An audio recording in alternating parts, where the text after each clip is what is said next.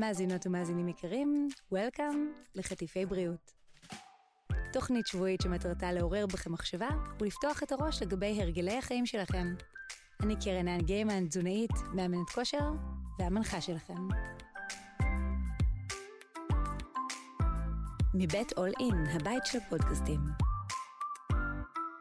קשה מאוד לפסס את הטרנד של אמבטיות קרח, הן באמת באמת בכל מקום. וכמו בהרבה טרנדים, ההבטחה שמושכת אותנו פנימה היא התגברות על מתח, התמודדות טובה יותר עם סטרס. יש מקומות שיספרו לנו שאמבטיות קרח עוזרות במניעה של סוכרת, ועוד הרבה מאוד הבטחות בריאותיות. אז כדי להבין באמת, אחת ולתמיד, מה ההבטחה האמיתית של אמבטיות קרח, האם כדאי לי לנסות והאם פעם אחת מספיקה, הזמנתי לפה את פרופסור יובל חלד, שהוא מומחה לפיזיולוגיה אינטגרטיבית ופיזיולוגיה של המאמץ, מרצה ויועץ מקצועי, מדען וסופר. אנחנו נשוחח על הטרנד, נבין למי הוא מתאים, למי הוא לא מתאים, האם כדאי, ואם כן, אז כמה, לשלב את זה בחיי היום-יום, או שריטריט אחד מספיק. וזה באמת פרק שהוא סופר סופר מעניין בעיניי, ואני גם מציעה לכם לשלוח אותו חברים. מה אכפת לכם? אז יאללה, בואו נתחיל. אז פרופסור חלד, אני אוהבת להתחיל בשאלות גדולות. אמבטיית קרח, בריא או לא בריא? שאלה גדולה ותשובה גדולה. אמ, קודם כל אני אתחיל לומר שהנושא אה, קצת שנוי במחלוקת. הוא נמצא במחקר מעמיק, אבל אה, כן אומר שיש אינדיקציות אה, בכלל לא רעות שבהיבטים מסוימים אמבטיות קרח שנעשות בצורה טובה, בריאה, לא מזיקה, יש להם תועלות מסוימות. Hmm. בספרות אנחנו נוהגים לקרוא לטבילה במי קרח kill or cure. כלומר, להרוג או לרפא. כי כמו הרבה אלמנטים שקשורים לסטרס, שהוא יכול להיות מוגזם, הוא יכול להיות מסוכן, אבל יכולים להיות בו גם היבטים בריאותיים, נדבר על זה. אז רגע, בעצם אם אני לוקחת את האמבטיית קרח, כ... ושנייה רגע מפשיטה את זה מהאמבטיה והקרח והטרנד והפרחים היפים שאתם מצולמים בפנים, במהות, אתה אומר, המטרה כאן היא לשים את הגוף בצורה אה, מכוונת בסטרס. נכון. אוקיי. ופה מדובר על סטרס. סטרס. נכון. פה מדובר על סטרס, ובסטרס גם בספר שנדבר עליו, אני מדבר על זה בצורה רחבה. בהקשר של קור, מדובר בעצם על חשיפה של הגו, הגוף לקור, שהוא יכול להיות בדרגות קיצון שונות ובמשך שונה. ככל שהקור הוא גבוה יותר, ככה אנחנו נצמצם את משך הזמן, קור נמוך יותר, אפשר להאריך את, ה, את הזמן. עכשיו... אני פגשתי פעם בן אדם שמטייל בכל מיני מקומות, במקומות הכי קפואים בעולם. ובאיזשהו שלב שאלתי אותו אם יש הבדל אם הטמפרטורה היא מינוס 1 או מינוס 200. ואז הוא אומר שהוא קרא איפשהו שההבדל העיקרי הוא לא בתחושה, אלא בכמה מהר מתים. כן, נכון. וזה, אני חושבת כרגע לקפוץ לאמבטיית קרח כבאמת קיל, פחות קיור, uh, ולכן מעניין אותי הנושא הזה של טמפרטורות שונות. כן, אגב, יש גם הבדל גדול בין חשיפה למים קרים לבין חשיפה לאוויר קר. Mm. המוליכות של המים לחום היא גבוהה פי 25, פי 30 מאשר לאוויר. לכן קירור הגוף במים הוא הרבה יותר מהיר מאשר קירור הגוף באוויר. כלומר, חמש מעלות במים זה הרבה הרבה יותר קר מאשר חמש מעלות באוויר. שזה יש, מעניין. יש הבדל מאוד גדול בין חשיפה למים קרים לאוויר קר. כי לפני, לדעתי, שבע שנים, הזמינו אותי באמת לעשות סאונה קפואה. ולא יודעת איך עשיתי את זה. כן, שם ובאמת... מדברים על איזה מינוס מאה ומשהו מעלות, ו... כי, כן, כי כן. באוויר קר, הוא, אוויר קר הוא פחות קר ממים קרים. זה הורס לי, אני מאוד התרשמתי מעצמי, בעצם אתה אומר, לא, כן. אבל צחוק בצד, אז הטרנד של הקור הוא תלוי כן. גם מה. נכון. אז עכשיו אנחנו באמבטיות, נכון, אנחנו מדברים על מי, הטרנד היותר נפוץ הוא באמת מי קרח, א', כי הוא יותר נגיש, הוא יותר זול, אה, לא צריך את המערכת המורכבת הזאת של, אה, של חנקן, שהוא בזה שגורם לאוויר אה, להיות כזה קר. Mm-hmm. אז באמת, אה, מה שמדובר במי קרח זה להכניס את הגוף לסטרס של קור אה, לזמן קצר. אגב, זה לא חייב להיות מי קרח, זה יכול להיות גם מים קרים בטמפרטורה של מתחת ל-15 ו-10 מעלות, גם זה נחשב מים קרים, לפי הקריטריונים הבינלאומיים שנקבעו למים קרים, ואתה יודע, זה עולם שלם. אני משמש למשל כחבר באגודה העולמית.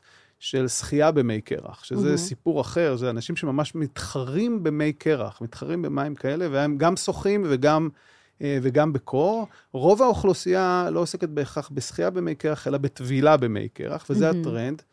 הממצאים מראים שהטבילה במי קרח היא יכולה לשפר מספר מדדים. הראשון, שהוא מדד, אני חושב, הכי מעניין, זה התחושה הסובייקטיבית של האנשים, ועם זה אי אפשר להתווכח. Mm-hmm. אנשים מספרים על תחושת, אה, תחושה מאוד מאוד טובה, אחרי החשיפה למי קרח, אה, על תחושה נפשית מיטיבה לאורך הזמן. ולזה יש אפקטים שאפשר להסביר אותם גם כאפקט פלסבו. אפקט פלסבו ברפואה זה אפקט שאומר, הנה, אני אומר לך שזה בריא, אז אתה תרגיש בריא, שזה מצוין דרך אגב. שאגב, אם אתה מתאמץ או מוציא את עצמך מאזור נוחות בצורה כן, זה... מאוד גדולה, אז באמת אתה מרגיש את המסוגלות ואומר, נכון. אוקיי, זה בריא. זה אפקט אחר. אפקט 아. אה. פלסבו זה שאתה, אני מביא אותך עכשיו לטבול במי קרח, אני אומר לך שאתה תרגיש טוב אחרי זה, אתה מרגיש טוב. זה אפקט פלסבו, שאגב, ברפואה האפקט הזה הוא מאוד חשוב, לפעמים הוא יותר טוב מהרבה תרופות. Mm-hmm. Mm-hmm. האפקט השני הוא באמת האפקט של ההתמודדות הזאת עם הסטרס.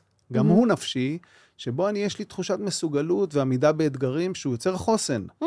ואנחנו יודעים היום שאנשים שנחשפים לסטרס, כמו מי קרח, הם מרגישים, אם אני יכול לעמוד בזה, אני יכול לעמוד בהרבה דברים אחרים בחיים.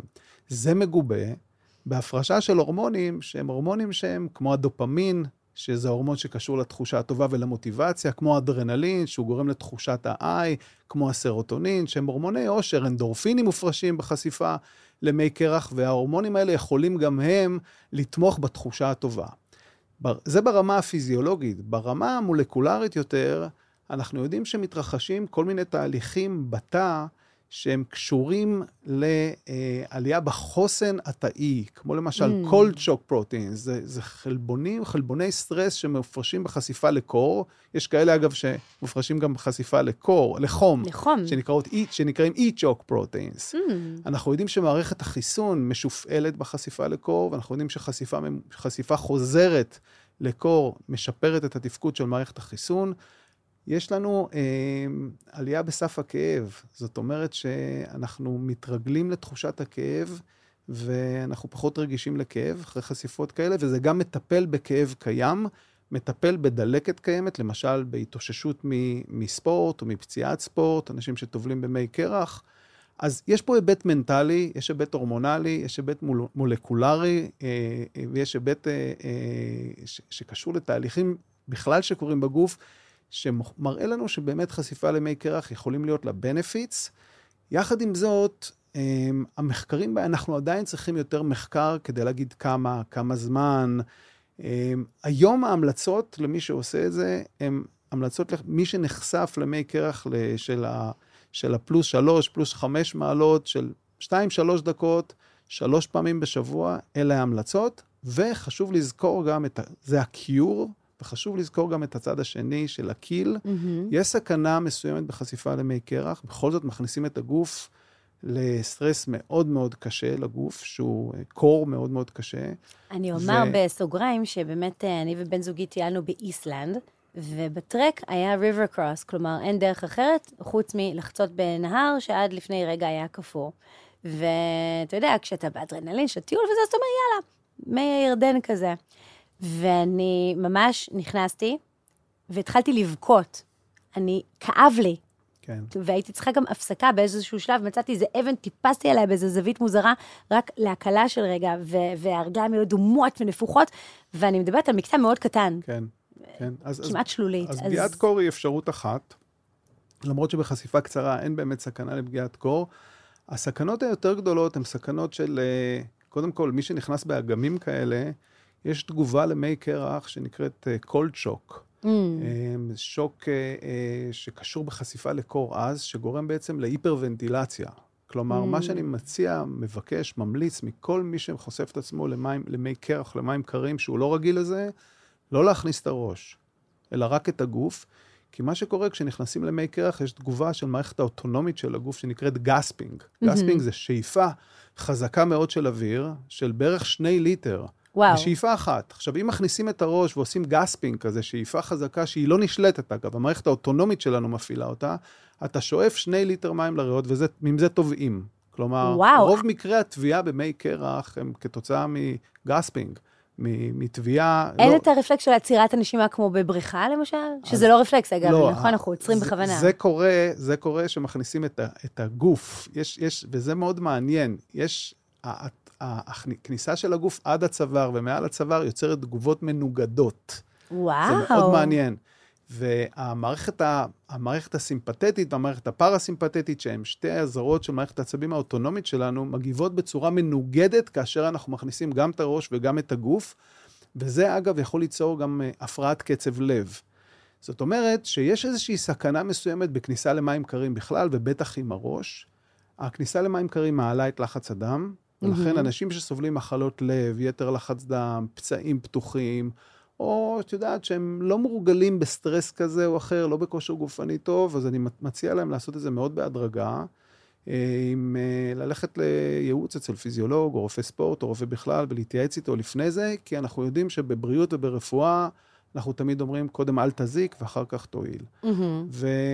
ובאמת, הנושא של בריאות הוא מאוד חשוב לנו, ומי קרח אה, יכולים, כנראה שיכולים לשפר את הבריאות שלנו. אני חושב שהחלק המנטלי mm-hmm. הוא החלק היותר מוכח היום. החלקים היותר מולקולריים וכולי, הם עדיין דורשים אה, מחקר מעמיק, חלק נעשים בבעלי חיים, והם קיימים, אבל החלק המנטלי הוא ברור. תראי, אחד מהתופעות של החברה המודרנית בכלל, אה, זה שאנחנו, החוסן הגופני שלנו, ובעקבותיו גם החוסן המנטלי שלנו קצת יורדים. Mm-hmm. אנחנו מאמצים אורח חיים שהוא, עם כל הסטרס הנפשי שמקיף אותנו, אה, שקשור בהיבטים חברתיים ואחרים, בהקשר הפיזי שלנו, אנחנו קצת פחות טובים, אנחנו מאמצים הרגלי חיים נוחים. יש לנו צריכה עודפת של דברים שאנחנו לא צריכים, ויש לנו חוסר שימוש בגוף, זה נקרא דיסיוז. Mm-hmm. והטכנולוגיה וכל המסכים וכולי. ובעצם היכולת שלנו להתמודד עם סטרס היא פוחתת. מי קרח למשל, כמו גם פעילות גופנית, כמו גם סאונה, כמו גם הרבה דברים שקצת מוציאים את הגוף מאזור הנוחות, יוצרים לנו חוסן. אם אתה נחשף, למשל, בוא ניקח את מי, מי הקרח, אתה mm-hmm. נחשף אליהם בתדירות מסוימת, אז אתה יודע שאתה יכול להתמודד עם הכאב. גם אם זה לא באמת מקהה את הכאב, זה מפחית את הסבל. שימי לב, יכול לכאוב לך, אבל אתה יכול לסבול פחות. כי אני מפרש אותו באופן אחר, לעומת הפעם הראשונה כן, שנכנסתי, כן. והייתה לי אי-ודאות וחרדה. כן, כן. את יודעת, אני עוסק באמנויות לחימה הרבה שנים, ואחד מה, מהדברים שאנחנו לומדים בכלל בספורט, באמנויות לחימה בפרט, כי אמנויות לחימה זה משהו שאם אתה נכשל בו זה כואב גם. אתה מתאגרף בזירה, זה לא שאתה לא הצלחת לגמוע את 100 המטר בזמן שרצית, אלא כנראה שקצת חטפת. אבל כשאתה עושה, עושה את זה פעם אחר פעם, אז אתה אומר, I've been there before, הייתי שם פעם. וזה נכון לספורטאים, זה נכון לטובלי מי קרח, זה נכון לאנשים שחושפים את עצמם לסטרס, שהם מגיעים לאתגרים שונים בחיים, זה עוזר למערכת שלהם להגיב אליהם בצורה יותר אה, טובה, יותר חסינה, אה, רגילים לאתגר הזה. אז כן, מי קרח הוא טרנד שהוא טרנד שכנראה, לשאלתך, הוא נחשב בריא, כל עוד הוא נעשה בצורה מדודה, אה, מותאמת אישית. אה, ולא הופך להיות הדבר היחיד שאנחנו עושים, גם זה צריך להגיד. שזאת בדיוק נקודה, כי קודם דיברת על האורח החיים המודרני, שבאמת, רק מטבעי לכת הוא, הוא מאוד בריא. על פי רוב אנחנו נשאבים. נשאבים לספה, נשאבים לעבודה, שוב, לא כולנו, ובטח ובטח שלא המאזינות ומאזינים שלנו שכן מתעניינים בבריאות, אבל תמיד יש לנו מה לשפר. ותמיד העניין בטרנד כזה זה שהוא מאוד מאוד קורה, וכולם עושים, ואז נגמר הטרנד, ולפעמים זה גם מתמסמס.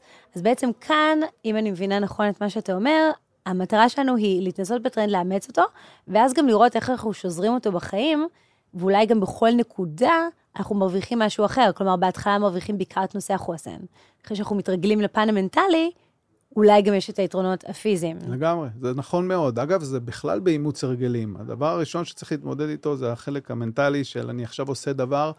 תראי, אמ, א', אני מקווה שלפודקאסט הזה לא מאזינים רק מתעניינים בכושר ובריאות, אלא להפך. כי להם אני מודאג קצת, שיעשו את הדברים יותר נכון אולי, אבל אני מקווה שיאזינו לזה דווקא אנשים ש, שהם 70 אחוז מהאוכלוסייה, אגב, שלא כל כך מתעניינים בתנועה וכולי, שיאמצו את אורח החיים הזה, וזה לא אז אולי, קשה. אולי כל מי שמאזין ישלח לחבר או חברה שלא כל כך נכון, מתעניינים, נכון. כי הם יכולים דווקא להגיע לטרנדים האלה משום נכון, רקע, נכון. וזה יכול להיות בעייתי. נכון, אז, אז המילה טרנד לפעמים קצת מפחיתה את החשיבות, אבל תראי, בכל, בכל הרגל חדש שאנחנו מאמץ, מאמץ, מאמצים, בהנחה שהוא בריא ומועיל לנו, אחד הדברים המאוד חשובים זה ה-consistency, לעשות את זה פעם אחר פעם לאורך זמן. לכן, את יודעת, את, את, את, את תזונאית במקומך, ולימדתי mm-hmm. בית ספר לתזונה 20 שנה, בין היתר, ואמרתי תמיד, המושג דיאטה והמושג, אוקיי, אני עכשיו תוך חודש ותוך שבוע, זה, הם מושגים שהם לא נכונים, ולרוב הם מכשילים גם את, ה, את האדם. בטח. אה, צריך, צריך בהדרגה להיכנס לאורח חיים כזה, ואם זה מי קרח, ואם זה פעילות גופנית, ואם זה סאונה, ואם זה אימוץ הרגלי חיים בריאים, וכל הדברים הבריאים האלה, צריך לאמץ אותם לאורך זמן. ואתה יכול או את יכולה לבחור במה את עושה, לא חייבים לעשות את הכל. אם אתה עושים מי קרח ואיזושהי פעילות גופנית ו- וצום לסירוגין או דיאטה מתאימה וכולי וכולי, תאמץ את ההרגל הזה, ואם מחליפים הרגל זה בסדר גמור. אבל תמיד לשמור על איזושהי consistency במה שאתה עושה לאורך זמן, כי זה הרעיון בעצם, לאמץ הרגלים אה, לאורך החיים. מאוד קשה לאוכלוסייה המודרנית אה, לעשות את זה. כי אנחנו צריכים שמשהו יהיה מגניב. תמיד אני אומרת שהרי הדיאטה הכי אה, מוכחת מדעית נכון להיום, ככזו שמתאימה גם לאורח חיים, היא דיאטה הים תיכונית. נכון. שאם ניקח את הדיאטה הים תיכונית לנורבגיה, היא דיאטה אקזוטית, עשירה, מאוד מעניינת, וכאן בישראל זה כזה, נו, הדיאטה הרגילה. נכון. ולכן קשה לישראלים, בהפוך על הפוך, לאמץ דיאטה ים תיכונית. אמ, ואז גם פה נכנס הטרנד של הבטת קרח, עכשיו זה משהו שקורה והוא בכל מקום, ולשאלה מה האיכות של זה מבחינת הריגוש, כשזה פשוט משהו שאני עושה אחת לשבוע, כמו כל דבר אחר.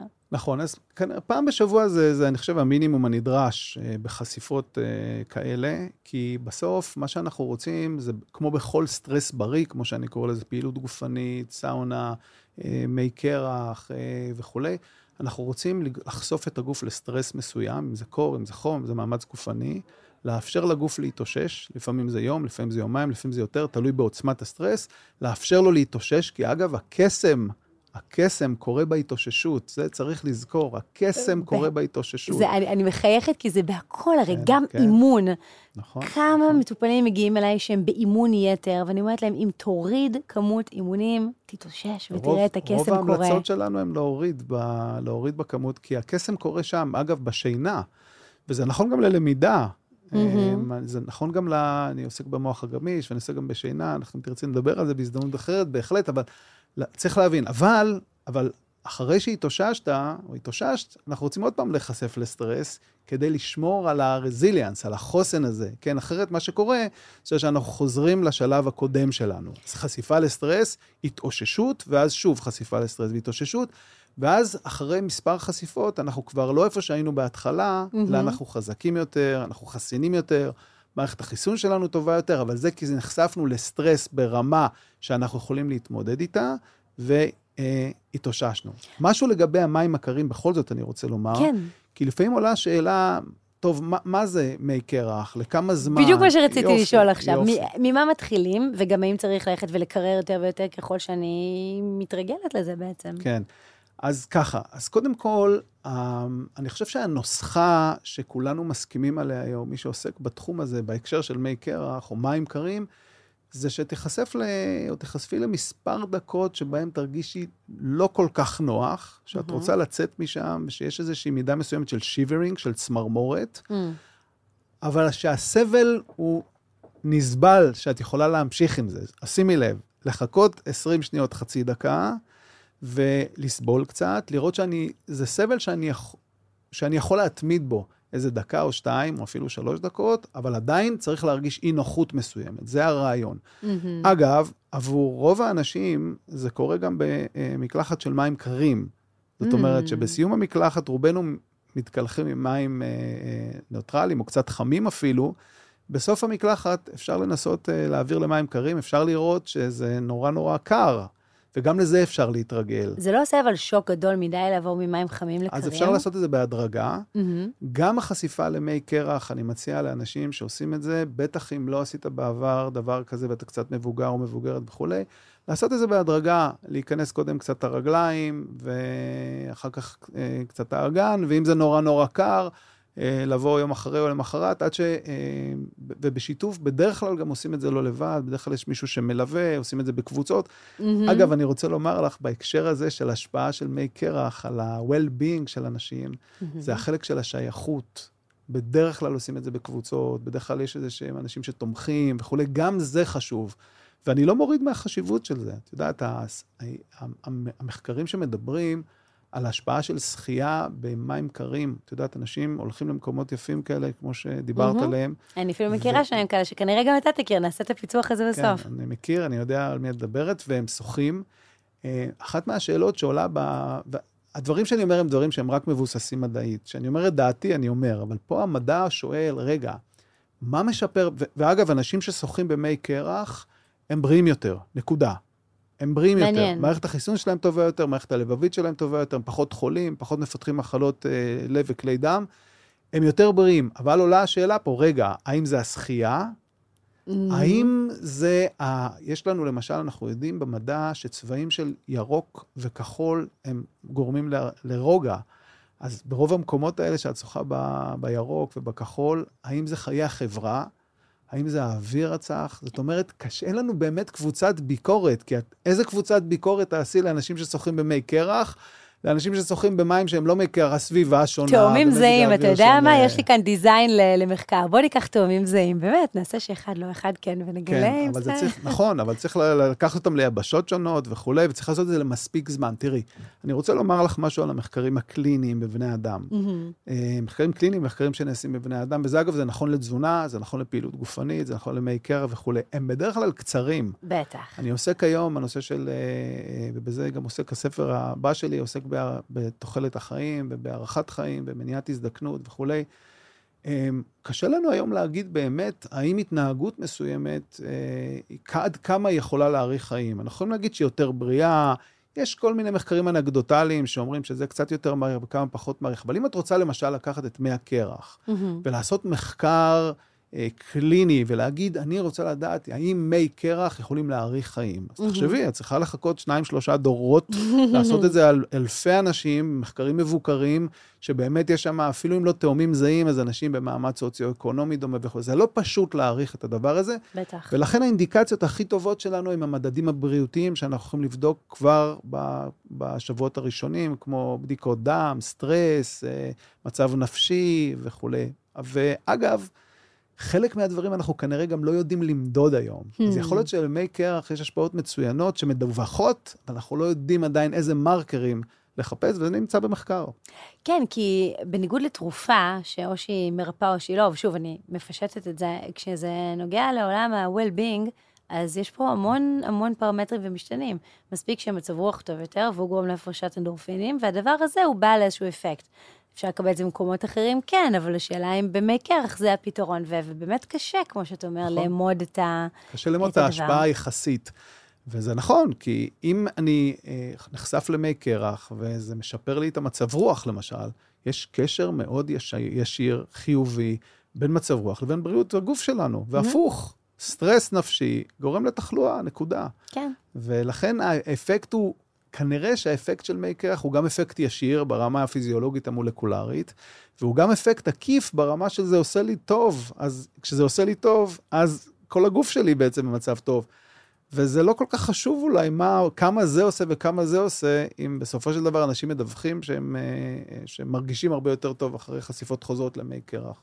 כן. כל עוד הם נזהרים. בטח, כל עוד זה לא מזיק. נכון. כי יש טרנדים שאנחנו לא נדבר עליהם כרגע, שהם גם בעלי פוטנציאל מאוד מאוד מזיק, במידה ועושים אותם בצורה לא נכונה, או אפילו לא, לפעמים יש משהו שאם עושים אותו לאורך זמן, הוא יכול להזיק. נכון. כאן ימי קרח לא. כי תמיד בטרנדים האלה עולה השאלה האם זה באמת. כי הרי מה שמושך אנשים מאוד מאוד פנימה לדבר הזה, אם אני מבינה נכון, זה התועלות הבריאותיות. אומרים לך, בוא, זה מאריך אה, חיים, וזה מונע סטרס וחוסן נפשי. קראתי אפילו בכמה פרסומים שהם uh, מציינים שזה יכול למנוע סוכרת במנגנונים נכון, מסוימים. נכון, נכון. ואז הדבר, ה-promise הבריאותי מאוד מושך אותך פנימה. ואז חשוב רגע להבין, כלומר, אם הם אומרים לך בלי promise בריאותי, בוא תיכנס לאמבטת מי קרח, אף אחד לא היה נכנס, אתה משוגע. ואז צריך להבין רגע אם ה-promise הבריאותי הזה הוא באמת מתממש. עכשיו, בשיחה איתך אני מתחילה רגע להבין שאפילו טבילה חד פעמית מבחינתנו היא טובה, כי באותו רגע הרגשתי מסוגלות. נכון. ואותה מסוגלות נכון. תלווה אותי לפחות, נניח, שבועיים, שלושה. נכון. אז מה רע לי? נכון. היא, היא טובה, כל עוד היא נעשית בהתאמה למצב. וגם אם עושים את זה מדי פעם, למצב המנטלי זה חשוב. ובהקשר הבריאותי אנחנו לא הרחבנו, אז זה נכון, הנושא של... אה, אה, סוכרת, יש בהחלט מחקרים שמראים שטבילה במי קרח, עצם השיברינג, עצם הרעד, הוא גורם להפעלה של השרירים. הפעלה של השרירים יכולה להפחית את התנגודת לאינסולין ולמנוע או לעכב התפתחות סוכרת מסוג 2, באנשים שרגישים לכך. אגב, אחד מהדברים שקורים בחשיפה חוזרת למי קרח זה עלייה בשומן החום. Mm. רקמת השומן החום היא רקמה שפחות מדוברת בבני אדם. אנחנו נולדים רקמת שומן חום שהתפקיד שלה בעיקר בגיל הילדות. שבה מערכת ויסות החום של התינוק היא לא כל כך טובה, והשומן החום, בשונה מהשומן הלבן, שאנחנו לא אוהבים אותו והוא קשור בהשמנה, וזה השומן התת-עורי או השומן הבטני, mm-hmm. השומן החום הוא שומן שנמצא בעיקר באזור השכמות, אבל היום אנחנו יודעים שהוא מסתובב לו ככה בגוף, mm-hmm. והתפקיד של השומן החום הזה, זה בעצם, אה, יש בו הרבה מיטוכונדריה, מיטוכונדריה זה בית החרושת לייצור אנרגיה של התא, והשומן החום הזה הוא רק שורף אנרגיה ומייצר חום. הוא לא, הוא לא מאפשר לנו, הוא לא מייצר אנרגיה... הוא לא משמין אנרגיה, אותנו כמו שאנחנו רגילים. כן, הוא לא קשור להשמנה, הוא גם לא מייצר אנרגיה למטרת תנועה. הוא טרמוגני, הוא רק מייצר חום. אז ככל שיש לנו יותר שומן חום בגוף, בעצם הגוף שלנו שורף יותר אנרגיה, מייצר יותר אנרגיה ומייצר יותר חום. ואנשים שנחשפים באופן, בתדירות גבוהה למי קרח, יש להם כנראה יותר שומן חום בגוף, והוא גם קצת יותר פעיל. וזה קצת יכול להעלות את הקצב המטבולי שלהם. השומן החום עצמו, אגב, אה, קשור להפרשה, לגירוי של הפרשה של הורמונים מסוימים ושל גורמים מסוימים בגוף, שהם קשורים גם להיבטים בריאותיים אחרים של כלל mm-hmm. מערכות הגוף. אז גם השומן החום, גם הסוכרת, גם הפחתת הסטרס, גם הפחתת הדלקת, גם מניעת הכאב, כל הדברים האלה קשורים לחשיפה תדירה למי קרח, שוב, בזהירות הראויה. אפרופו שומן חום, אמ, יש מחקרים לא רבים, אבל נחמדים, שמראים לנו שאכילת אה, חריף, שמכיל חומר בשם קפסייצין, נכון. גם יכול לתמוך ברקמת השומן החום. נכון. ואז תמיד נשאלת השאלה, האם אנשים שקל להם יותר במי קרח הם כאלה שבאופן טבעי יש להם יותר שומן חום, או שהטבילה, האם קראת, יכולה לגרום להתרבות אה, שומן חום, האם הם בכלל יכולים להתרבות באדם הבוגר, זה כזה עדיין לא 100% מוכח. אז תראי, יש אדם שנקרא ווים אוף, אם את מכירה אותו. ו... אותו אישית לא, אבל את שיטתו כמובן. את שיטתו, הוא, הוא חי בקרח. אה, אגב, הוא, הוא לא דוגמה לשום דבר. זה כמו להשוות אותו לאלוף העולם בריצה ל-100 מטר. זאת אומרת, לא נחכה אותו, כי הוא באמת חריג. אבל כשלקחו את אחיו, שיש לו אח תאום, דרך אגב, למיטב לא זיכרוני, לא יש לו כמות שומן חום גבוהה יותר. זאת אומרת, כנראה שאצלו... ביחס לאחיו. לא, סליחה, כמות שומן זהה, דומה mm. ביחס לאחיו. זאת אומרת שכנראה שיש שם איזשהו משהו אה, מולד שמאפשר לו את זה. אה, השומן החום הוא לא הדבר העיקרי, אבל הוא עוד, הוא לא. עוד אינדיקציה אה, אה, לעניין הזה. ואני רוצה להדגיש עוד דבר. עם כל ההמלצות הגנריות האלה שאנחנו מדברים עליהן פה, תמיד צריך לזכור, אני מלמד את זה את הסטודנטים שלי, כמדען אני עוסק בזה, אה, שאנשים שונים אחד מהשני. אחד מהעקרונות של, אה, העקרונות הפיזיולוגיים הרפואיים החשוב ביותר, החשובים ביותר, שלא כל כך מתייחסים אליהם, זה האינדיבידואליטי. אנשים שונים, ולכן יכול להיות שעבורך חשיפה למי קרח אה, יהיה, תסתגלי אליה תוך פעמיים או שלוש, ועבור אנשים אחרים זה יהיה בלתי נסבל לחלוטין, והם לא יעזו לעשות את זה. זה בסדר וזה בסדר. כלומר, תאמצו הרגלים שקצת מוציאים אתכם מאזור הנוחות, אבל שאתם יכולים להתמיד בהם. ולא להיכנע בפעם הראשונה, כי תמיד הפעם הראשונה היא קצת קשה. Mm-hmm. וזה נכון להרבה דברים, זה נכון לסוגי צום, זה נכון לסוגי פעילות גופנית, זה נכון לחשיפה למגוון דברים. תאמצו משהו שאתם יכולים להתמיד בו לאורך הזמן, אל תפסיקו מיד, אבל צריך לזכור את האינדיבידואליות. אה, הגנטיקה שלנו, מבנה הגוף שלנו, אחוז השומן, אה, אה, מסת השריר שלנו, כולם קשורים לתגובה שלנו לקור, ולכן אנשים שונים מגיבים שונה, וצריך לעשות התאמה פה. מה נקודות המפתח שאני, אם אני רוצה רגע לשאול את עצמי, האם אני מתאימה לאמבטיות קרח, יותר או פחות, האם יש איזשהן נקודות שאני יכולה כזה לעשות כמו צ'קליסט, אה, אני כזו, אני כזו, אני כזו, אוקיי, סבירות גבוהה שכדאי לי לנסות. קודם כל, את רוצה, את צריכה לרצות את זה, ואת צריכה לי, להתנסות בזה, ולראות אם זה מתאים לך. ואם זה מתאים לך, אז קדימה. אה, לפני זה, ככה. לפני זה, אה, צריך לוודא שמבחינת המסוגלות הפיזיולוגית והבריאותית שלך, את לא מסכנת את עצמך. שוב, שאין הפרעות קצב, שאין מחלות נוירולוגיות כאלה ואחרות. יש אנשים שיש להם רגישות גנטית לקור, כל מיני מחלות, רנו דיזיז למשל, זו מחלה של אנשים שמאוד רגישים לקור ברמה הפתולוגית, שזה מאוד אה, לא שכיח, אבל... אה, אז שוב, שאין יתר לחץ דם, שאין מחלות לב, שאין פצעים, שאין מחלות נוירולוגיות וכולי. אה, אדם צעיר ובריא בכושר גופני טוב, שאין לו גורמי סיכון, אין, אין שום בעיה שינסה את הטבילה במי קרח, ואם זה מתאים לו, אז שימשיך. אה, צריך לזכור גם כאן, שטבילה במי קרח היא עוד היא עוד התנהגות טובה לחיים בריאים. אז זה לא אומר שעכשיו אם אתה טובל במי קרח, אז אתה... אה, צריך להקפיד גם על... אגב, יש, יש גם כמה עדויות שחשיפה למי קרח אה, בתדירות גבוהה, היא, היא... היום אנחנו, מחקר ממש מלאחרונה שהראה ב-FMRI, שהחיווט של המוח, כלומר, mm-hmm. כל מה שאנחנו אומרים כרגע על הנושא הזה של מסוגלות וכולי, הוא, הוא משנה ממש ברמה של האזורים שקשורים לזה במוח. ממש וואו. אפשר לראות את זה, ו... אז, אז, אז תעשה את זה, פשוט תיכנס למים, תתמיד בזה, ואם זה עושה לך טוב, ואני אומר, התחלתי לומר, אל תשנה הרגלים אחרים. זאת אומרת, אתה עושה פעילות גופנית, אז אל תפסיק לעשות פעילות לא גופנית. במקום. נכון, אם אתה אוכל טוב, זאת אומרת, זה לא אמור לפצות על שום דבר אחר. כנראה שזה יהיה על חשבון משהו אחר, כי אנחנו לא כל היום יכולים להתעסק סביב ההרגלים הבריאותיים שלנו, אבל זה צריכה להיות עוד דרך אה, טובה. כי את יודעת, נתתי הרצאה באיזשהו כנס על, mm-hmm. על, על, על אורומזיס, על הספר שלי, על מגוון שיטות שמוציאים אותנו מאזור הנוחות, בריאות. ואז קמה אחת החוקרות בקהל ואמרה לי, תגיד לי, פרופסור, מה אני עושה עם זה עכשיו? יש לי קור, ויש לי צום, ויש לי פעילות גופנית, ויש לי זה, ויש לי זה, מה אני עושה? אז א', צריך לבחור מה שעושה לך טוב, וב', מה שמעניין זה שיש מה שנקרא קרוס אדפטציה, או הסתגלות צולבת. אה. חלק מגורמי, למשל צום לסירוגין, פעילות גופנית ומי קרח, הם כולם קצת מרעיבים את התא לאנרגיה, והם יוצרים אפקט דומה. Mm-hmm. אז יש, כלומר, אפשר לבחור אפשר או צום לסירוגין, כן, או... כן, אפשר לשלב, אפשר לשלב. אנחנו לא ניכנס פה כל כך לפרוטוקולים, כי זה מאוד מורכב. אבל למשל, מי שלא ישן טוב, mm-hmm. למשל חשיפה למי קרח, אה, הראתה שזה משפר את השינה, ולשאלה מתי, שאלה מאוד מעניינת, מתי להיחשף למי קרח. רצו לעשות את זה בשעות היחסית מוקדמות של היום. אוי ואבוי, רק קמתי כבר מי קרח. זה... לא, אז לא חייב איך שקמת. זה יכול להיות בשעות המוקדמות יותר. מה שחשוב זה שיהיה יחסית רחוק מהשינה. למה? כי כשאנחנו נחשפים למי קרח, התגובה של הגוף היא להתחמם. Mm-hmm. ולפני השינה, אנחנו רוצים שהגוף יתקרר, כי זה מה שקורה לנו בשינה. אז אנחנו לא רוצים לש... ללכת לישון אחרי שנתנו לגוף תגובה, כאילו קררנו אותו, mm-hmm. אבל עכשיו התגובה שלו היא לייצר חום. ולכן ההמלצה שלי, בגדול, mm-hmm. זה אם עושים סאונה, אז את הסאונה לעשות דווקא בשעות אחר הצהריים, ואת הקור לעשות בשעות של לפני הצהריים. אבל זה לא כל כך נורא אם חורגים לכאן ולכאן. אני בכלל, בנושא של בריאות, אני לא אדם של נוסחאות, mm-hmm. כן? זה, את יודעת, יש, יש כל כך הרבה שונויות בין אנשים, שעון ביולוגי וגנטיקה ו...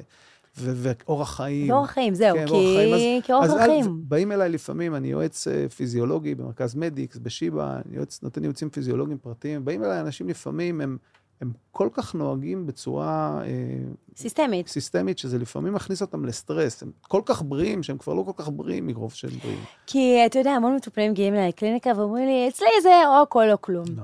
איך אני אוהבת שהם אומרים את זה? כי לאט לאט מפרקים את זה ומבינים שאי אפשר באמת לחיות ככה. נכון. כי אז, כמו שאתה אומר, מרוב שאנחנו אה, בסטרס, על להיחשף לסטרס בריא, אנחנו מייצרים לעצמנו סטרס שהוא בלתי בריא. בדיוק. אחד מהנושאים שאני עוסק בהם זה שינה, שאני מרצה לציבור הרחב, אני עושה גם את זה. אני מרצה לציבור רחב בשינה, אחד מהדברים שאני מזהיר אותם, זה שאלה מכם שלא ישנים טוב, mm-hmm. ואתם תגלו שזה בערך מחצית מכם, מחצית מהאוכלוסייה לא ישנים טוב. זה אה, נורא ואיום לומר, אבל כן, בדיוק עשינו כן. פה פרק שעסק בשינה והיגיינת שינה עם דוקטור אה, לילך קמר, ובאמת, כן. מעט מאוד אנשים שלא סובלים מנדודי שינה נכון, בישראל. נכון, נורא. ואז כשמדברים איתם על זה, זה מלחיץ אותם, ובאופן פרדוקסלי, הם ישנים עוד פחות טוב. כן, כי הם בסטרס, על לא להיות בסטרס. לא להיות, עכשיו הוא הולך לישון, אומר, וואי, אני חייב לישון טוב, אני חייב לישון טוב, איך אפשר להירדם ככה? מורכב העניין הזה, מורכב העניין הזה. אגב, אני, אני, אם אני אחזור רגע לגובה עשרת אלפים מטר, אני רוצה לומר לך שלחיות אורח חיים בריא, זה לא כל כך קשה. זה לא כל כך קשה. באמת, יש כמה, אה, את יודעת, כמה אה, הרגלים שאנחנו צריכים לעשות אותם, וזה לא כל כך קשה. אז בואו נפרק את זה רגע, מהי בריאות? כי לפעמים המילה בריאות היא מאוד מרחיקה ומפחידה, וחושבים שצריך שהכל יהיה בריא, שאי אפשר מדי פעם לאכול פיצה, וזה פשוט לא נכון. כן. אז מהי בריאות, אם אנחנו רגע אפילו ברובד פילוסופי? אה, לא, לא, ממש לא פילוסופיה. לא פילוסופיה, אז בוא נרד לפרקטיקה. אני אמנם מאוד חובב פילוסופיה, ואני אוהב לדבר פילוסופיה, אבל אני אה, אדבר כמדען, אה, כשזה מה שאני בראש ובראשונה. ארגון הבריאות העולמי הגדיר את המושג בריאות ב-1948, למיטב זיכרוני 46, mm-hmm.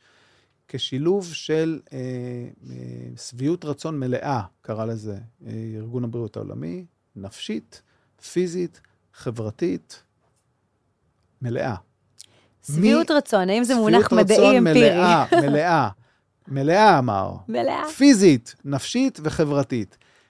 התבלבלת, ארגון הבריאות העולמי. אין שום דבר, אין כזה דבר שביעות רצון מלאה משום דבר. מי שקם כל בוקר ויש לו שביעות רצון מלאה, אני מזמין אותו אליי, שילמד אותי איך עושים את זה. זה לא עובד. או שיבדוק מה... כן, כן. מה בהגדרות שם. פרויד לימד אותנו על הנורמל אנפינס, חברים, אנחנו יום. אחד ככה, יום אחד ככה, קצת כואב לנו, קצת אנחנו במצב נפשי כזה, קצת מצב נפשי אחר, קצת מצב חברתי. אז קודם כל, אבל אני כן לוקח מארגון הבריאות העולמי, שבריאות היא מושג הוליסטי שקשור לנפש, לגוף וחברה. מהמם. וזה חשוב. לא, ואת יודעת, אני שואל לפעמים בבית ספר לרפואת הסטודנטים שלי, מה זה בריאות? בשנים הראשונות יש כאלה שאומרים לי, בריאות זה חוסר מחלה. אה, אבל זה ממש לא נכון. יכולים לבוא אלייך ואליי לקליניקה אנשים שהם, בדיקות הדם שלהם סופר, הם עשו בדיקת מאמץ והיא סופר, אבל אין להם חברים. והם לא ישנים כל כך טוב, אבל, אבל אני בריא. לא, אתה ממש לא בריא, אנחנו לא אומרים להם את זה. ברור. אבל, אבל יש- הבריאות היא מושג הרבה יותר הוליסטי, אבל לזה יש עוד יותר, משהו עוד יותר מסובך. מה? כי יש לה פן סובייקטיבי. יכול להיות Mm. אדם על כיסא גלגלים, שהוא הרבה יותר מאושר מאשר אתלט צמרת שהוא פיקס. זאת אומרת, הבריאות היא מושג tricky, אבל אני רוצה לספר לך איך אני פיתחתי את המושג בריאות, וזה גם מתבטא בגישה שלי למושג הזה. כן. ואני לא היחיד שמדבר על זה. יש היום עבודות שאני ככה, מבין המובילים את הנושא של סטרס בריא, בריאות היא היכולת שלנו להסתגל למהמורות של החיים. Mm, הבר... בין... ואני לא, לא מבטל את הנפש והגוף והחברה, אבל אדם בריא מהמם. זה אדם שמסוגל לצלוח את המהמורות של החיים בצורה טובה, פיזית, נפשית וחברתית. זו בריאות. שזה מרתק. הייתה לי כאן שיחה בפרק עם גרונטולוג שאמר שהיכולת שלנו אה, באמת להתאושש מבטיחה זקנה נכון? אה, טובה יותר. כי זה קשור בחוסן. והחוסן שלנו נמדד ביכולת שלנו להתאושש ממשברים. כל החיים שלנו הם רבועים ממשברים קטנים יותר וגדולים יותר. מי שחסין יותר, הוא גם בריא יותר. ואנחנו יודעים למשל היום, אה, את יודעת, אה, מחקרים מעניינים שמראים שניצולי שואה למשל, מהמם. הם חיים יותר. וזה מאוד מעניין. אה, יש פה הליך סלקטיבי של אלה ששרדו, כנראה שיש להם חוסן פיזי ונפשי גבוהים יותר, שמאפשרים להם לחיות יותר מאשר אלה ש... שלא. את. יודעת, דתיים, אהה. אנשים דתיים, אה, או אנשים שיש, אנשי רוח, שיש להם אמונה במשהו, הם גם חיים יותר. גם אנשים, אגב, אה, היה את הפרויקט של לונג'ביטי, שהלכו וחיפשו את האנשים הכי מבוגרים נכון. בעולם, והמכנה המשותף הוא חיי קהילה, או נכון, משהו, או נכון. איזשהו עיסוק ש- שכרוך נכון. במפגש עם אנשים. וזה בדיוק הפן שארגון הבריאות דיבר עליו, שזה של חיי חברה, ואגב, אחד מגורמי הסיכון המשמעותיים ביותר לתמותה בזקנה, זה הבדידות.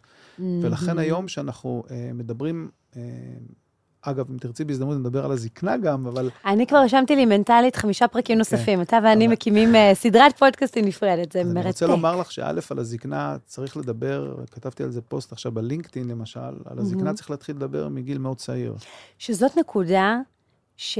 שהיא מאוד, גם גרונטולוגים, הרי הקהל שלנו פה בפודקאסט הוא צעיר, בני 20 פלוס, 30, 40, יש גם 50 ו-60, אבל, אבל הקור זה נניח כזה 30, 40. ופתאום אתה מגיע וראיין גרונטולוג. מה הקשר? כי באמת, כמו שאתה אומר. צריך להתכונן לזה מעכשיו. וזה נשמע מורבידי, אבל זה דווקא מאוד אופטימי בעיניי. תראי, אמ. הקונספט הרפואי שאנחנו, אה, שהעולם המערבי עובד לפיו היום, הוא יוצא מן הכלל, אני מצדיע לפיתוחים הרפואיים הקיימים, להצלת חיים, אבל הוא שגוי מיסודו. מכיוון שהרפואה היום היא אה, ריאקטיבית, מהמם. היא מגיבה, כן, והיא עוסקת ברפואה ולא עוסקת בבריאות. או במניעה.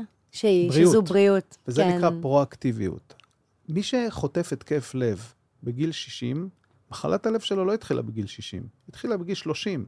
מהמם. ממש כמו סוכרת, מחלות כמו סוכרת. פרוגרסיביות. כשאנשים מגיעים אלייך כדיאטנית, אליי כפיזיולוג, אל הרופא, שה-HbA1c, מדד ההמוגלובין המסוקרר שלהם, הוא נמצא, הוא גבולי, אז מה אומרים להם? בוא, עוד, עוד לא צריך לעשות כלום, תשמור על זה, תשמור על זה, תשמור על זה, אבל אנחנו יודעים שבעוד שנתיים זה כבר יהיה גבוה. אבל בעצם הוא כבר מתפתח, האינסולין רזיסטנס שלהם כבר התפתח 20 שנה. מהמם. כלומר, אם אנחנו ניקח הסוגריים- את הדור הזה, אם אנחנו ניקח את הדור שמקשיבים לנו של הצעירים, נגיד להם, תראו חברים, נכון שנושא הזקנה נראה לכם רחוק מאוד, אבל תדעו לכם שמה שקורה היום, התהליכים שמתחילים להתפתח בתאים שלכם מגילאים מאוד צעירים, הם ילוו אתכם עד הגילאים המבוגרים, והיום אתם יכולים כבר להשפיע על איך תזדקנו, על כמה תחיו, ואת יודעת מה, אני אגיד את זה בצורה הכי פשוטה, על כמה זמן תסבלו לפני סוף החיים. שזו נקודה שמתאמן, פעם הייתי מאמנת כושר אישית, והיה לי מתאמן מאוד מבוגר, שהוא התחיל להתאמן לראשונה בגיל 78, שזה mind blowing. על זה אני רוצה לומר לפני שתמשיכי. כן. למרות מה שאמרתי קודם, אף פעם לא מאוחר. מסכימה לחלוטין. הוא אפילו פתאום נהיו לו שרירים, בטח, ואתה יודע, מעבר. למצופה, אבל גם הוא אמר לי פעם אחת, וזה חקוק בזיכרוני, אתם הצעירים לא מבינים שצריך להשקיע בבריאות, כי אתם אומרים, טוב, מקסימום אני אלך לעולמי מוקדם. אבל אפשר גם לא ללכת לעולמך מוקדם ולחיות הרבה מאוד שנים בסבל מאוד גדול, וזה נכון. משפט נוראי לשמוע, אבל הוא באמת מאוד נכון. מאוד נכון. ולכן אנחנו צריכים לא להסתובב כל היום בתחושה של מה אני עושה בשביל זקנה, כי זה מדכא. אבל כן, פעם אחת שיפול איזשהו אסימון, וכמו שאמרת קודם, לאמץ את כמה ההרגלים שהם כאלה שילוו אותי נכון. בהווה ולמען העתיד. ואם רגע אני מורידה את זה למטה, כלומר, הגדרנו את היכולת שלנו להשתושש מסטרס כבריאות. עכשיו, איך אני לוקחת את זה לפרקטיקה ומבינה מה האקטים הבריאים שעליי לעשות כדי להיות בריאה מבלי להיסחף ו- ולהיות במערבולת, ואז בסוף לפרוש כי זה יותר מדי. נכון. אז לפני שאני עונה לך, אני רוצה לשזור עוד מושג אחד שאני, שפיתחתי, שאני מוביל אותו, קדימה. שהוא נקרא הרזרבה הפיזיולוגית שלנו. Mm, כמו רזרבה קוגניטיבית. נכון. אה. אנחנו נולדים מיליונרים. אנחנו נולדים מיליונרים ברזרבות פיזיולוגיות וקוגניטיביות. אנחנו מדהים. נולדים עניים לגמרי בכסף. עם השנים אנחנו, רובנו, צוברים קצת חסכונות, אבל החסכונות הקוגניטיביים הפיזיולוגיים שלנו הולכים ויורדים. כל הרעיון הוא, וכאשר הרזרבות הפיזיולוגיות שלנו הולכות ויורדות, נוצר שטח הפקר, אני קורא לזה שטח הפקר, ששטח הפקר זה הקטנה של היכולת ההומאוסטטית, הקטנה של היכולת לשמור על האיזונים בגוף שלנו, ולתוך שטח ההפקר הזה נכנסים מחוללי סרטן ומחוללי מחלות ומחוללי סכרת ומחוללי התקפי לב. אם אנחנו נשמר את השטח הזה, אם אנחנו נשמור על הרזרבה הפיזיולוגית הזו, ותכף נדבר על זה, מהמם. ונגדיר אנחנו אותה גם, כי נגדיר זה... אותה, אנחנו נדחוף אותה כלפי מעלה, את הרזרבה הפיזיולוגית, נמנע את הירידה שלה, לא נוכל למנוע לגמרי, עדיין לא. עדיין אנחנו לא יודעים איך, איך חיים חיי נצח. אבל אנחנו יכולים, אני אומר לך, כל המחקרים מראים, אנחנו יכולים להאריך את החיים שלנו בבריאות לפחות עשר שנים. שימי לב מה אני אומר. מדהים. התפיסה המדעית שלי היום, שבאוכלוסייה המערבית, אנחנו מקצרים את חיינו. אנחנו מקצרים את פוטנציאל חיינו, ואנחנו מקצרים את תוחלת הבריאות שלנו. תוחלת בריאות זה כמה אנחנו בריאים בחיים, תוחלת חיים זה כמה אנחנו חיים. תוחלת החיים עולה, אבל תוחלת הבריאות לא עולה בהתאמה. אז אנחנו חיים יותר, אבל גם חולים יותר. ומה שווים? חיים ארוכים ומאוד נכון, לא שמחים ו- נכון. וחולים. אז תראי, לגבי השיטות, הן שיטות אה, פשוטות יחסית. מהמם. אנחנו נועדנו לנוע. הגוף האדם נועד לנוע. ה- אני קורא לזה הפרדוקס האבולוציוני. אה, הפרדוקס האבולוציוני הביא אותנו למצב שאנחנו ניצחנו את הצורך לנוע. כלומר, כי יש לנו צורך לנוח. דיברנו על זה שהמנ- שבמנוחה אנחנו משתפרים, פיזית, קוגנטיבית וכולי. אגב, במנוחה אנחנו גם אוגרים אנרגיה. עד לפני לא הרבה שנים באבולוציה, כל הזדמנות שהייתה לנו, נחנו. כי התפיסה הקוגניטיבית שלנו, האוטומטית, זה שמחר לא יהיה. מהמם. אנחנו מאוד מאוד דומים לכל בעל, אדם הוא מיוח... יש לי... אדם הוא לא בדיוק כמו כל בעלי החיים. אנחנו עשינו דברים אחרים, ועל זה אפשר לדבר גם הרבה, אבל בהיבטים הביולוגיים הבסיסיים שלנו, אנחנו חושבים שמחר תהיה קטסטרופה. ולכן, אגב, אנחנו גם משמינים, למשל. הרבה, ולכן אנחנו, פעם זה עזר לנו לשרוד. כל, תראי את בעלי החיים. כל הזדמנות שיש להם הם נחים, אוכלים ונחים, אוכלים ונחים. היום, דיברנו על זה בהתחלה, היום אנחנו צורכים ביתר, ואת יודעת, אה, החבר'ה שמגיעים אלייך, אה, אני מקווה שאת מבינה שהם, קשה להם אה, לסגור את הפה, מכיוון שיש מרכיב גנטי שמעכב מאוד את תחושת השובע שלנו. אנחנו נוטים לאכול יותר מדי, כי מחר לא יהיה.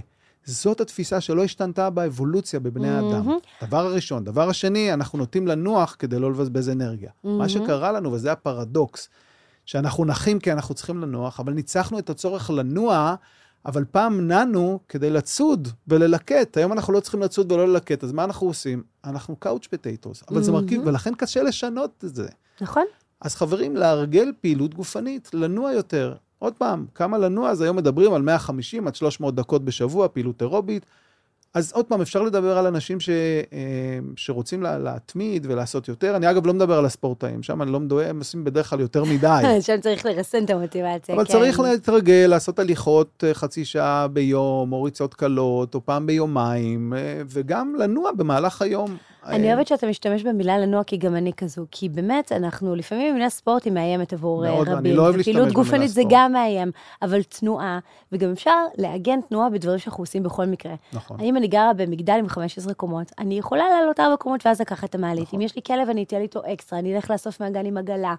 אה, ואם הדברים האלה מיצו את עצמם, אולי אני אקנה גם מסילה כזאת מאוד פשוטה, ואני אעשה הליכה בזמן שאני עושה שיחת נכון. טלפון של או עבודה שתקני בעבודה אופני מהבית. כושר, וכשאת רואה איזו תוכנית שנורא את אוהבת לראות בטלוויזיה, אז תשבי על אופני כושר ותעשי את זה. אה, תראי, יש לנו היום את כל הסיבות לא לנוע, ו- ואנחנו צריכים להבין שתנועה, את יודעת מה? תנועה זה אחת התרופות החשובות, ההכרחיות לבריאות של הגוף והמוח. זה מרתק את הקשר בין המוח הגמיש לתנועה. היום אנחנו יודעים ששרירים מפרישים חומרים שנקראים מיוקינים, שמשפרים את המוח, שמשפרים את הלב, את השומן, את הכל. אז תנועה, חברים, לנוע. מהמם. הדבר השני זה תזונה. והיום אנחנו יודעים שלא רק לאכול טוב, וגם לאכול פחות, וגם פחות ארוחות.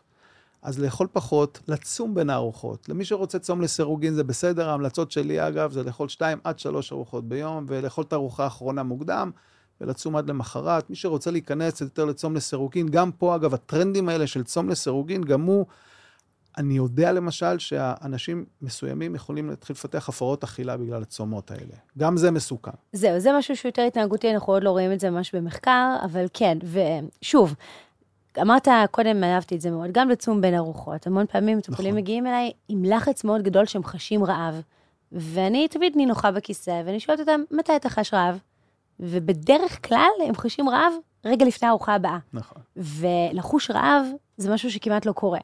אפרופו להכניס את הגוף לאיזשהו מיני סטרס כן, ולתת לו מענה בריא, אז גם הנושא של רעב. אז נכון, כמו שאתה אומר, צום לסירוגין, גם ארגון הקרדיולוגים אימץ אותו כבר כאיזשהו פתרון, אה, וזה מאוד בריא, אבל שאלה למי. למי? חולי סוכרת, אה, לא כל כך היינו ממליצים להם, וכולי, צריך לשים לב. אבל אני חושב שלאכול פחות, מבלי לדבר כרגע על האיכות של המזון, שזה נושא אחר לשיחה, אבל לאכול פחות פשוט. לאכול פחות ופחות פעמים. כן, ושוב, אני מסתייגת כי תלוי מי, אבל... לא, אה, כמות החלבון צריכה להתאים. לא, באופן עקרוני, רוב האנשים אוכלים קצת יותר מדי. אז נכון. להקפיד על הכמויות, זה מה שאני אומר, להקפיד על הכמויות ועל מספר הארוחות. בוודאי. גם אה. אמרת קודם משהו, שיש כאן איזשהו אה, שורש אה, ככה קדום בוודאי. בכל הנושא של ויסות כמויות, וזה באמת מאוד נכון, ואחד מהתסכולים שאני שומעת המון, זה אם זה כל כך לא בריא להשמין, אז למה הגוף עושה את זה? זה מאוד לזה- לא... אז זה הפרדוקס מס- האבולוציוני בדיוק, שלנו. אז חשוב כאן. לחדד את זה, צריך נכון? להבין, וזה, כי ולכן, הגוף בוגר. ולכן אני מאוד אמפתי לאנשים שאומרים לי, קשה לי מאוד להפסיק לאכול, כי אגב, גם פה יש שונות מסוימת בין אנשים. אבל עבור האנשים האלה אני מאוד אמפתי, כי אנחנו נאבקים בביולוגיה, אנחנו נאבקים בגנטיקה, ולכן צריך לייצר פה הרגלים בריאים. אני תכף אגיד משהו על לייצר הרגלים. מהמם. שינה, שינה זה נושא מאוד, מאוד מנומנם, לא מתעסקים בו בכלל. חסך מהמם. שינה, אני, אם דיברתם על זה כבר בפודקאסט, חסך שינה אחד מגורמים משמעותיים לתחלואה כרונית בעולם המערבי, חד משמעית. וחיי חברה. אז אמרנו, פעילות גופנית, תזונה, שינה וחיי חברה טובים, אה, שקשורים לנפש שלנו גם, ארבעת הקודקודים האלה, שצריך לתת עליהם את הדעת. לבן שלי, אגב, הבכור קוראים מתן. כל הסטודנטים שלי מכירים את השם מתן, למה? כי יום אחד הגעתי, לא, לא בגלל זה קראנו לא בזכות זה קראנו לו מתן, אבל יום אחד שאיכשהו דיברתי על מזון, על גוף, על תנועה, אמרתי, רגע, מזון, מתן, מם, תנועה, תנועה. ונפש. וואו. מתן שלי. ואז כל סטודנט שלי יגיד לך, כן, יובל, אני זוכר את מתן שלך. ו- ואני אומר להם, תקשיבו, שאתם קמים בבוקר והולכים לישון, האם ביקרתם את מתן שלי? האם בדקתם אוי, את זה המזון מקסים, שלכם? אני מאמצת את זה, מתן שלך. האם חשבתם על התנועה היום? והאם בדקתם על המצב הנפשי שלכם? אל תסכימו שהמצב הנפשי שלכם לא יהיה טוב לאורך זמן. זה, זה העניין הזה. ואני חושב שצריך לאמץ את ההרגלים האלה. איך מאמצים את ההרגלים? חינוך לא עובד. Hmm, חינוך לא עובד. איך אני יודע שחינוך לא עובד? איך? כי רוב האנשים יודעים מה זה אורח חיים בריא. Hmm. בוא נודה על האמת. חד משמעית, אני- בקליניקה שלי, מעטים לא יודעים מה הם צריכים בדיוק, לאכול. אבל הם עדיין באים אלייך כדי שתתני להם את הפוש. אז איך עושים או את את זה? הדרך. את הדרך. אז צריך שיהיה איזשהו מנטור, צריך להגיע למישהו לעשות את זה. הדבר השני, ופה יש לי הרבה מה לומר על הרשויות, על מקבלי Mm. ההחלטות. או, שנפתח את זה לרגע? מתחיל, שזה מתחיל, אגב, בבית, עובר לגן, עובר לבית ספר, עובר לתיכון, עובר לצבא, עובר למדינה, לרשויות המקומיות. צריך ליצור מה שנקרא נאג', צריך ליצור דחיפה בריאה לאנשים לעשות את הדברים האלה. ואת זה עושים באמצעים עקיפים. את יודעת, אם אומרים לאנשים, אם אומרים לאנשים לא לעשן, לא לעשן, לא לעשן, זה לא כל כך עובד. אבל למשל, תמצא תחליפים, תיצור שבילי הליכה, תיתן הפסקות, אה, אה, הפסקות פעילות תנועה, הפסקות תנועה בעבודה. אני גרתי בארצות הברית כמה שנים, היינו עושים walking meetings שם, פגישות בהליכה. אז לא עשינו את זה כי דווקא חשבנו נעשה עכשיו פעילות גופנית, אז זה יותר בריא גם לנפש, גם לגוף. אז ליצור הזדמנויות אטרקטיביות לאנשים לשנות הרגלי חיים, ולא רק להגיד להם זה לא בריא, זה כן בריא, זה לא בריא, זה כן בריא. מסכימה איתך לחלוטין, והלוואי ומישהו מבין מקבלי ההחלטות גם במקרה שומע את הפרק הזה, ומשהו אחד קטן ייתנו לנו בכיוון, במקום רק לעבוד על ריפוי ריפוי, גם לעבוד מניעה, במניעה. בריאות. אז באמת יש לנו את הפילרים שאנחנו צריכים לשים לב, את עמודי התווך שהם המהות של בריאות, ונראה לי שדרך טובה רגע לסיים את השיחה שלנו, זה בלקחת את אמבטיית הקרח הנחמדה, ורגע למקם אותה באחד מהפילרים האלה. אז האמבטיה הזו היא קשורה לכל אחד מהפילרים שקשורים בחשיפה לסטרס בריא, שזה יושב על, בתוך הפעילות הגופנית והצום לסירוגין וכולי. אמ, ואגב, לא דיברנו פה על החשיפה ל, ל, לאנשים וחיי חברה ולעמוד בפני קהל, ומה שנקרא חשיפה, אפילו בפסיכיאטריה קוראים לזה חשיפה. אז אמבטיה קרח היא מרכיב טוב נפשי, היא מסייעת בשינה, היא כנראה מסייעת מטאבולית, אה, מסייעת כנראה ב, אה, בהתאוששות.